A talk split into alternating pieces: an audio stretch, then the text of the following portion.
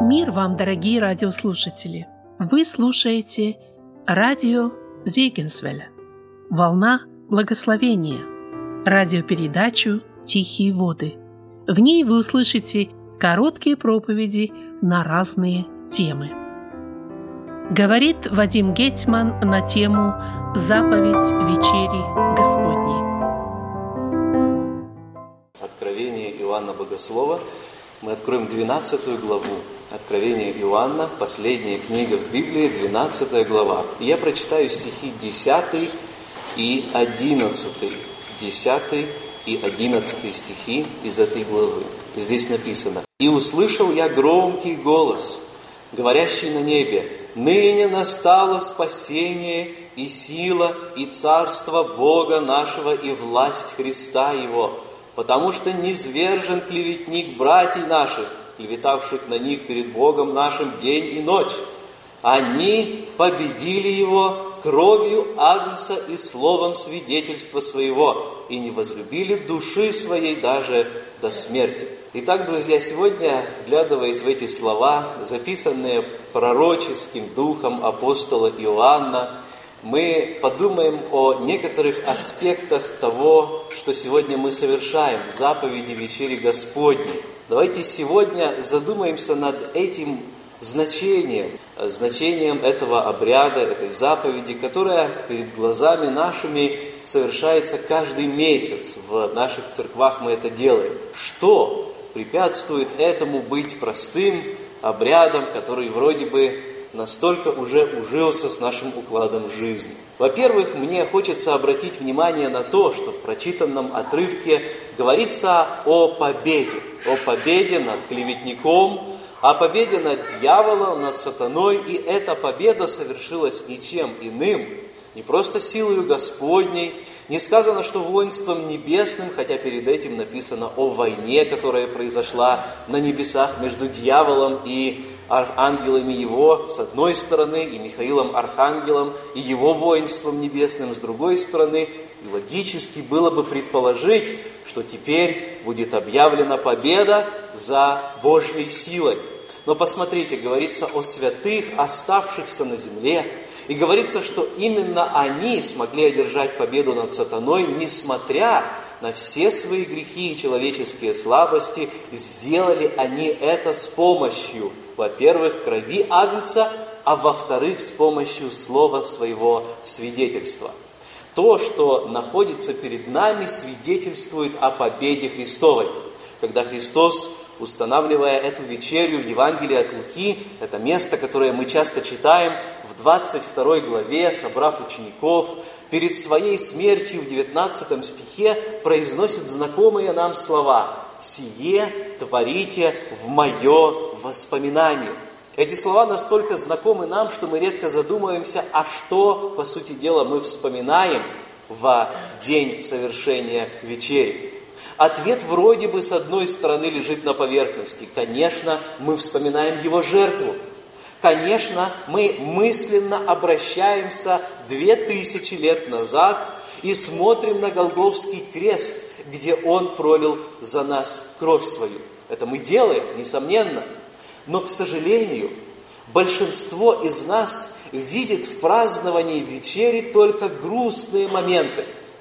Большинство из нас видит в праздновании вечери некие, если хотите, поминки по Иисусу Христу. Это звучит очень кощунственно, но именно так прозвучал ответ одного человека, который был интеллектуалом, профессором по истории. В Москве он жил 25 лет, он находился в баптистской церкви, недавно перешел в лютеранство. И когда у него спросили, почему вы перешли из одной церкви в другую, что вам не понравилось в церкви евангельских христиан-баптистов, то он написал свою статью и сказал, бабушки на вечере в баптистской церкви плачут так, как будто бы они производят помин поминки над Иисусом Христом. И вы знаете, он в чем-то прав. Но в то же время, если он именно так понимает вечерю, то он не понимает библейского смысла того, что мы делаем здесь. Над Иисусом Христом мы вовсе не хотим совершить поминок. Мы вспоминаем Его страдания не потому, что нам жалко Его, хотя это тоже присутствует, но прежде всего потому, что мы понимаем, что эти страдания были не без эффекта, не без успеха, не без силы. Не напрасно Христос умер. И поэтому то, что происходит здесь, является примером торжества больше, чем поминовение. Больше мы здесь празднуем триумф Христа, который Он произвел там, на кресте. Победу, с помощью которой Он победил дьявола. Заметьте, что Христос говорит, сие творите в мое воспоминание, то есть в воспоминание того, чем собой олицетворяет моя личность. Не просто вспоминайте мою смерть, не просто плачьте о том, что я пролил кровь, хотя это тоже присутствует у нас. Но у нас, к сожалению, плача, плача намного больше. Грусти и горечи и сожаления в этот день у нас намного больше, чем осознание того, что Христос победил. А нам, христианам, живущим еще в земной юдоле, так необходимо осознание того, что Господь все-таки совершил эту победу. Именно поэтому мы совершаем вечерю регулярно. Не для того, чтобы она стала сухим обрядом, а для того, чтобы тогда, когда нам трудно, тогда, когда мы претерпеваем испытания, этот хлеб, это вино напомнило нам о том, что победа уже совершена – что триумф уже над сатаной и силами зла, силами ада одержан раз и навсегда. Это свершилось на кресте. На кресте. Мы должны помнить его победу на кресте, несмотря на те темные, глумливые обстоятельства жизни, которые окружают нас в повседневности. Именно поэтому Христос и хочет, чтобы мы совершали это регулярно потому что так нам нужна эта необходимая духовная подпитка, если хотите. Хлебопреломление – это напоминание о победе Христовой. Здесь написано, они победили его кровью Агнца. И мы сегодня, беря в руки, протягивая свою руку для того, чтобы участвовать в вечере, беря в руки вино, чашу с вином, будем не только вспоминать его кровь, мы будем не только думать о ней, мы будем буквально участвовать в том, что совершил Христос. Христос не просто говорит, что эта победа, которую мы должны вспоминать, совершилась когда-то. Таким образом, наше воспоминание о победе отличается, например, от празднования какого-нибудь светского Дня Победы. Мы говорим о той победе, которая сегодня имеет место в нашей жизни – потому что мы получили возрождение от Духа Божьего. И мы живем жизнью победы. И я надеюсь, что так оно и есть в жизни каждого из нас. Кровь Агнца, смешанная со словом нашего свидетельства, производит непобедимое оружие, против которого никакая сатанинская сила не сильна. Она, это оружие, может победить любые козни дьявольские. Что же это означает, кровь Христа плюс мое свидетельство? Это значит, что есть люди, которые, например, могут знать о крови Христа. Они могут быть убеждены, что в ней находится избавление, что исцеление в ней, оно доступно, достаточно лишь протянуть руку с верою, как проповедовал передо мной брат. Однако они этого не делают и не свидетельствуют об этом в своей жизни. Наша жизнь должна быть олицетворением того, во что мы верим. Мы должны всеми силами стараться подтвердить то, что Господь действительно спас нас в нашей жизни. Плохо, когда мы оказываемся христианами только по воскресенье утром, и еще, может быть, перед обедом, когда совершаем молитву, и еще, может быть, когда складываем руки перед тем, как ложиться спать. Плохо, когда наше христианство ограничивается небольшими отрывками времени на протяжении недели.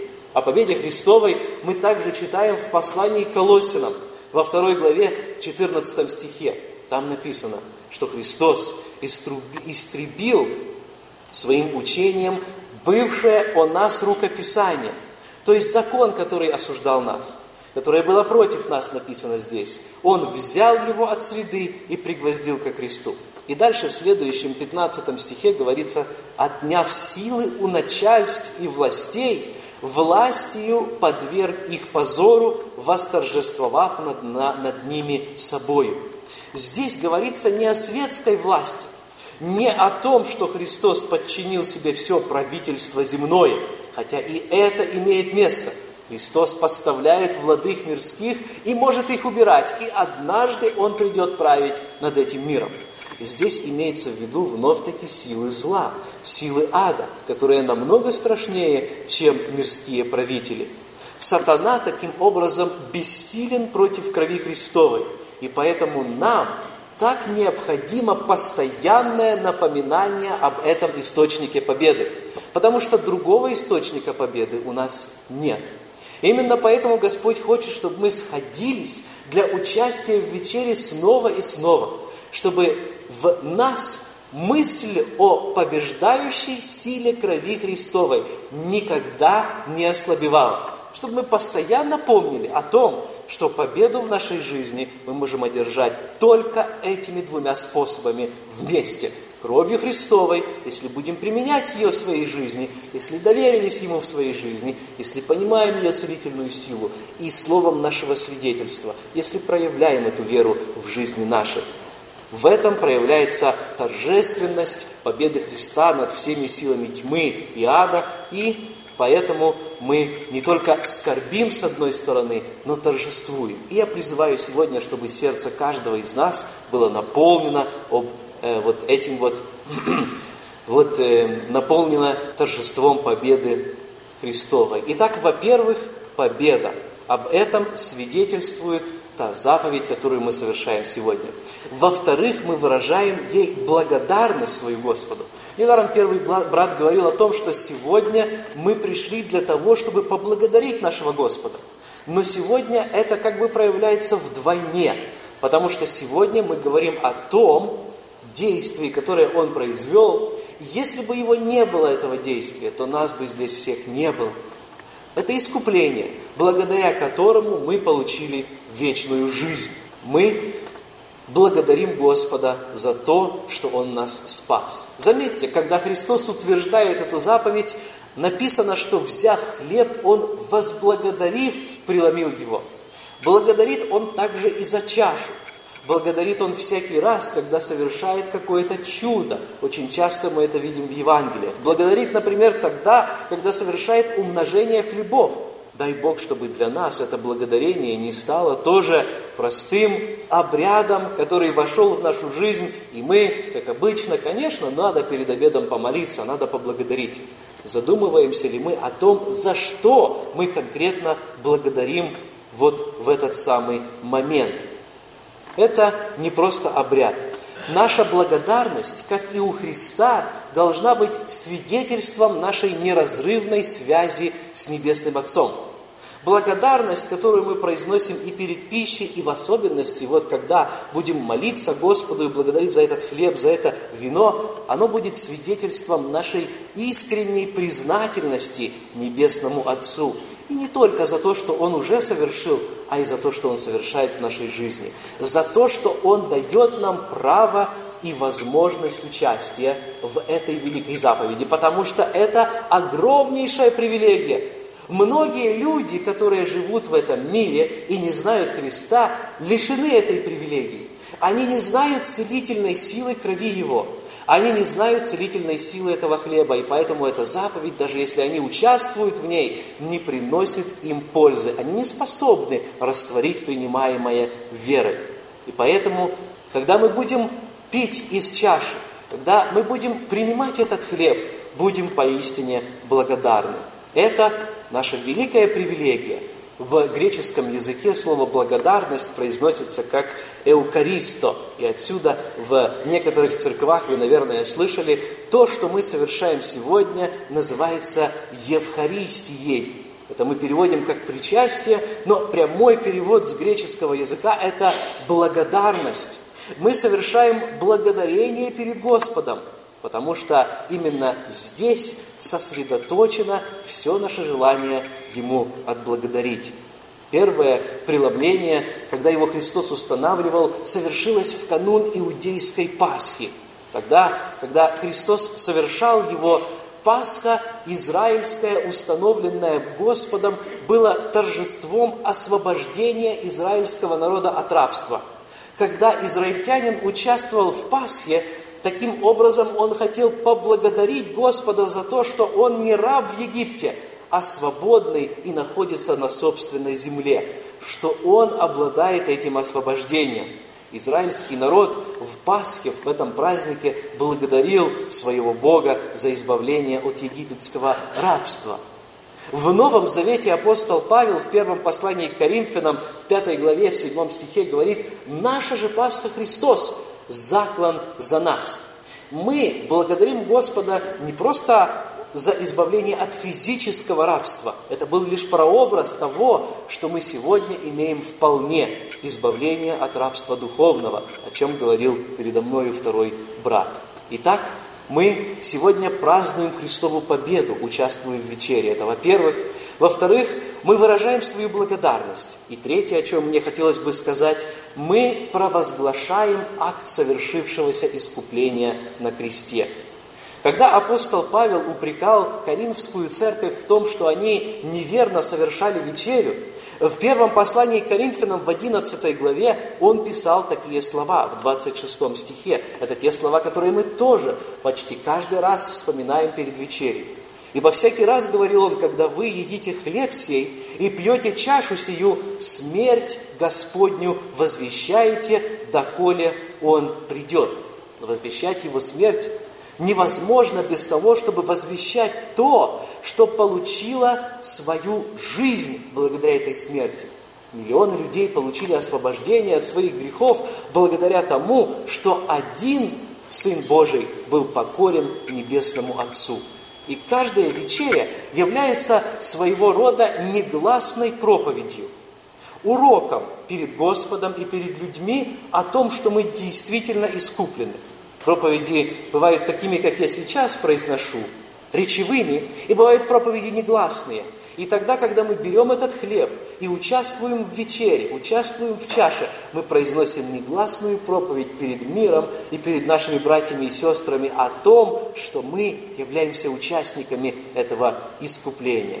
Протягивая руку, мы свидетельствуем о том, что это искупление также распространяется и на нас – мы свидетельствуем, что здесь, в этом месте, существует возможность примирения с Богом. Мы говорим о том, что если есть сегодня среди нас тот, кто еще не может участвовать, то он может получить это примирение, то мы тоже приглашаем его к столу Господню, когда его душа получит исцеление у ног Христа. Мы говорим о том, что это участие не может спасти человека, и поэтому оно дано спасенным – искупленным для того, чтобы участвовать в жизни Христовой. Итак, это знак благодарения, это знак победы, это знак того, что мы говорим о нашем искуплении, и я хотел бы также сказать, что вечеря является свидетельством нашей зависимости от Господа. В Евангелии от Иоанна Христос употребляет множество образов для описания своей личности – Именно в этом Евангелии вы можете прочитать о том, что Христос говорит, «Я есть дверь, и входить в Царство Небесное можно только через Меня. Я есть путь и истинная жизнь». И еще мы можем прочесть, что Христос называет себя хлебом. Три раза в шестой главе этого Евангелия Он говорит, «Я есть хлеб, я есть хлеб живый, исшедший с небес». Это Он говорит в 35 стихе 6 главы. «Я есть хлеб жизни, приходящий ко мне не будет алкать, и верующий в меня не будет жаждать никогда». Иисус подчеркивает, что без Него мы не можем делать ничего в этой же самой главе. Хлеб является необходимым продуктом пропитания, так как тогда в Палестине, так и сегодня для многих людей из нашего народа. Мы долго без хлеба прожить не можем. И очень остро ощущаем его нехватку тогда, когда его у нас нет. И Христос этим образом хочет подчеркнуть нашу зависимость от Него. Он хочет сказать, что так же, как мы чувствуем острую нехватку хлеба, таким же образом нам очень трудно и практически невозможно жить и что-нибудь доброе творить без него. Мы остро ощущаем его отсутствие, нехватку.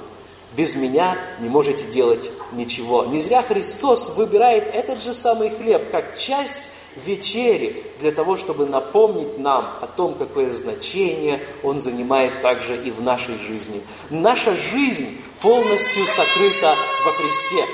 Некоторые, на, отвечая на вопрос верующие, в чем заключается ваша христианская жизнь, ответили бы, в том, что я молюсь, том, что я читаю Священное Писание, в том, что я общаюсь с верующими, в том, что я посещаю собрания. У нас есть гимн, в котором мы поем, что не во всем этом заключается жизнь христианина. Он так и начинается, не в словах молитвенных речей. Моя жизнь сокрыта полностью во Христе. Там есть такие слова. Вся она сокрыта во Христе. Вся моя жизнь сокрыта во Христе. Это все. Все это лишь внешнее проявление, и собрание, и молитвы, и чтение Писания необходимы, но на самом деле наша жизнь сокрыта во Христе. Все мои источники в Тебе, поем мы в этом гимне. Апостол Павел писал об этом так, в третьем послании, э, в третьей главе своего послания к Колосинам, в третьем стихе, Колосинам 3.3. «Ибо вы умерли, и жизнь ваша сокрыта со Христом в Боге». Друзья, это он пишет не покойникам, он пишет это живым людям, но тем, кто умер для греха, тем, кто умер для этого мира, умер для жизни в этом мире. И вот это мы как раз и свидетельствуем, участвуя в вечере. Мы говорим о нашей зависимости от Господа. В Соединенных Штатах есть интересная классическая повесть, которая названа по имени реки, которая протекает на востоке Соединенных Штатов. Эта река называется Шеннендо. В районе этой реки в свое время проходили действия гражданской войны в 1860-х годах.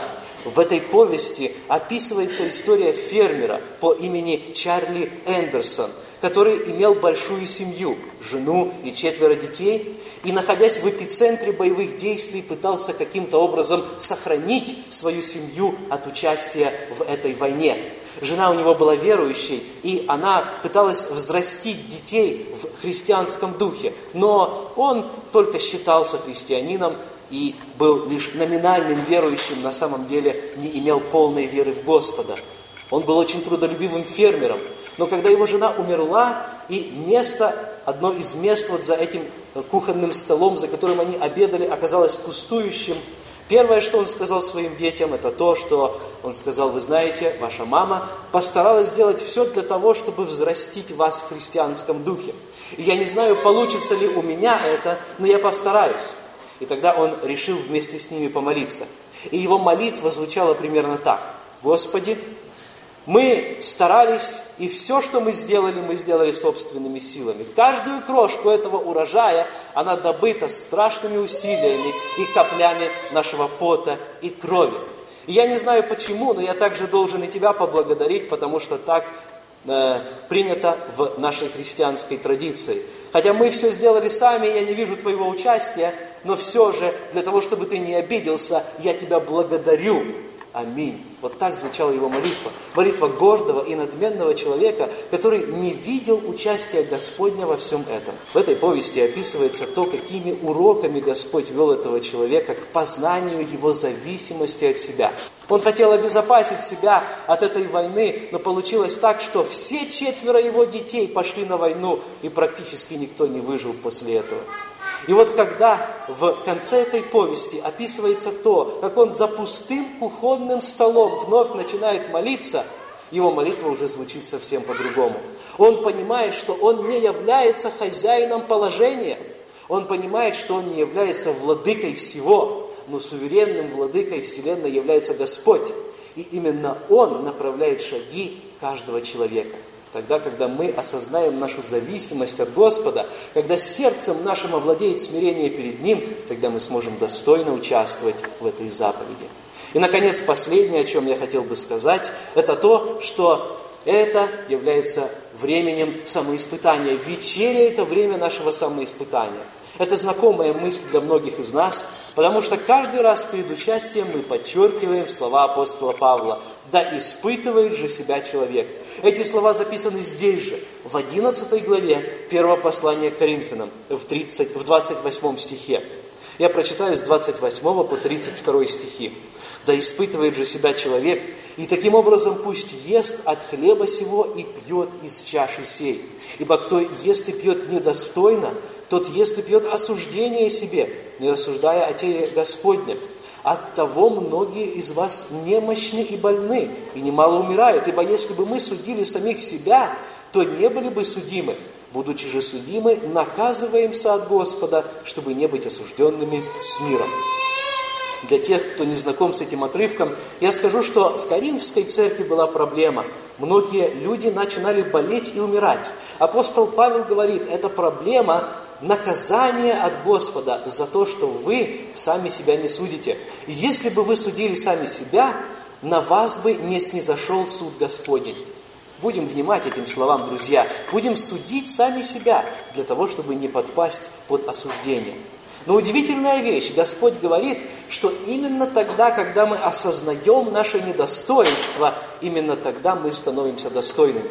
Тогда, когда мы думаем, что мы достойны, то это как раз и есть признак той надменности, той гордости, того превозношения, которое должно лишить нас участия в вечере. Потому что никто практически из нас не достоин. И то, что производится перед нами, это величайшая заповедь Христа, является также и Его величайшей милостью для нас. Именно осознавая себя погибшим грешником, мы вновь и вновь приходим к этому благодатному столу для того, чтобы участвовать в дарах Господних. Многие э, представляют себе это по-другому. Они говорят, если у меня что-то не так, то я участвовать не буду. Друзья, это возможность не просто остановиться и все. Дьявол так и хочет, чтобы мы не участвовали. Господь дает нам эту возможность для того, чтобы мы, остановившись и проверив себя, не отвернулись, не отошли от стола Господня, а проверив свое сердце, участвовали в нем. Это возможность для того, чтобы омыть наши ноги, если хотите. Что я имею в виду? Мы уже освящены Словом. Мы уже получили спасение – и Господь говорит в своем слове в Евангелии от Иоанна в 13 главе, когда Он омывает ноги ученикам, и Павел говорит, Петр говорит, Господи, тогда и всего меня омой. Христос отвечает, а мытому нужно только ноги умыть, потому что чист весь, и вы чисты, говорит Он. Если мы омыты кровью Христа, то мы все равно еще ходим по тропам этого мира, и всякая грязь, к сожалению, цепляется к нам – то там, то тут мы совершаем преднамеренные и непреднамеренные грехи, и нам необходимо очищение. Это очищение мы можем получить тогда, когда у нас есть возможность самопроверки перед вечерей. Тогда, когда мы проверяем свое сердце, испытываем сами себя – если мы этого не сделаем, то Господь сам пошлет нам эти испытания. Поэтому лучше уж сами это сделать. Господь нам это советует. Сейчас время, когда Христос готов умыть наши ноги, когда Он готов простить всю ту грязь, все то, что налипло на них за то время, когда мы ходили по этому миру. Все, что нам от нас требуется, это прийти к Нему и признаться в этом. Прийти и исповедоваться, прийти и сказать, Господи, я недостоин, но сделай Ты меня достойным, ибо я ничего не достоин, я не достоин ни одной Твоей милости в этой жизни. Итак, остановимся сегодня перед вечерей. Подумаем о ее значении. Задумаемся о том, что она для нас означает. Это не просто то, что мы совершаем каждый месяц, и просто то, что как бы обязан совершать каждый верующий, когда он вступает в эту церковь. Мы, когда приходим к вечере, должны полностью отдавать себе отчет того, что происходит здесь.